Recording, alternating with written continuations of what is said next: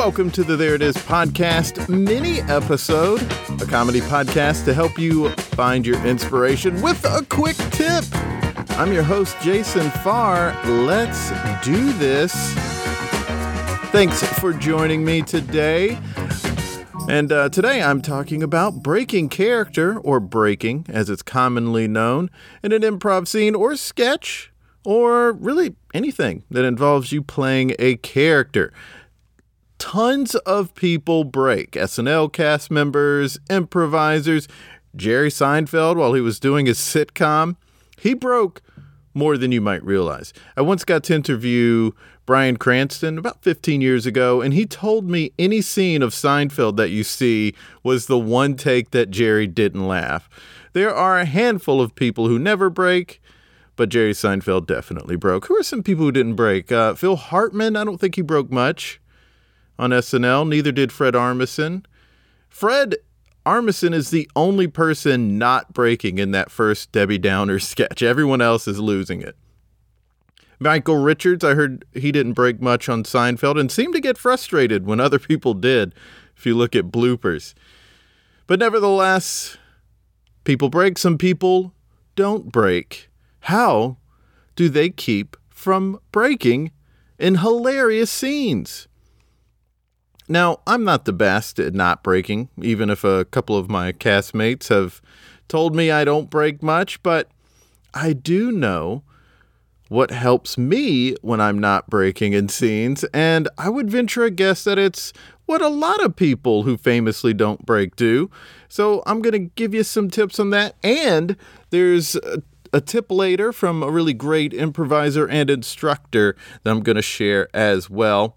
So when I'm not breaking in a scene, even if it's like a really funny scene, everything's super crazy, super funny, lots of surprises happening.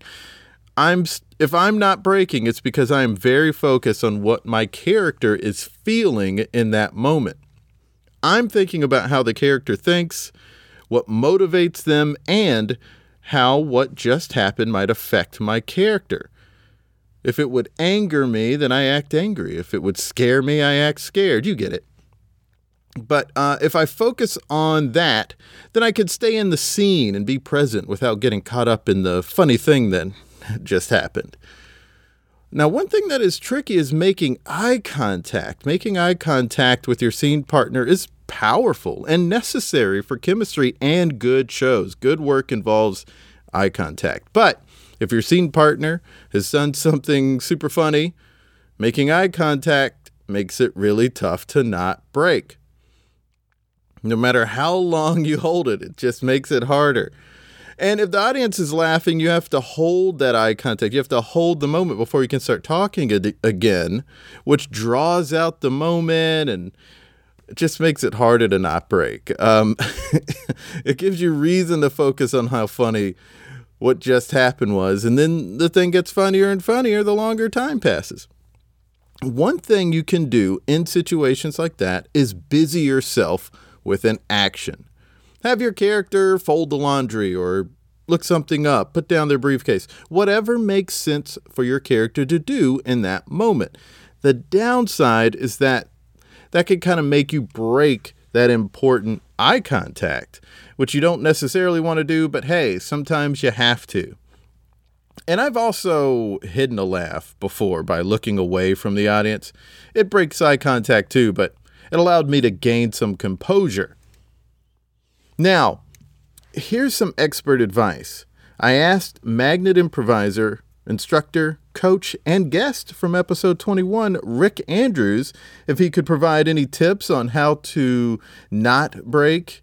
And he shared some really great advice. He said, What helped for me was refocusing on making my partner look good.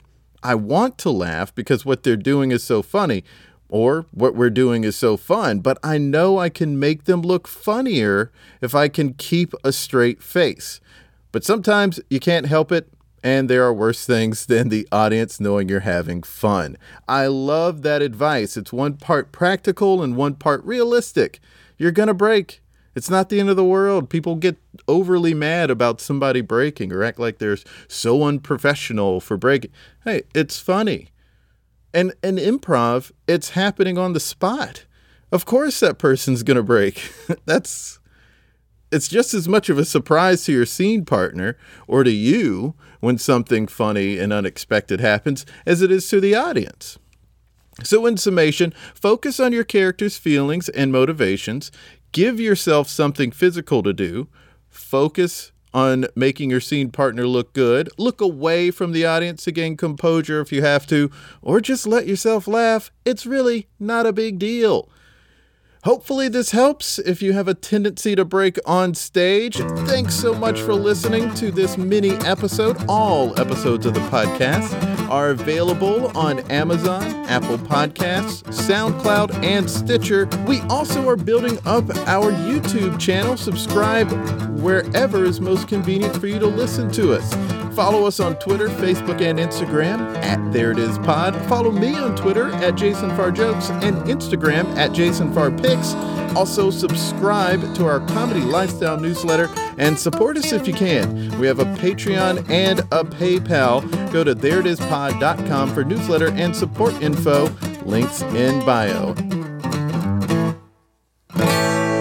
And as always, until next time, be good to each other.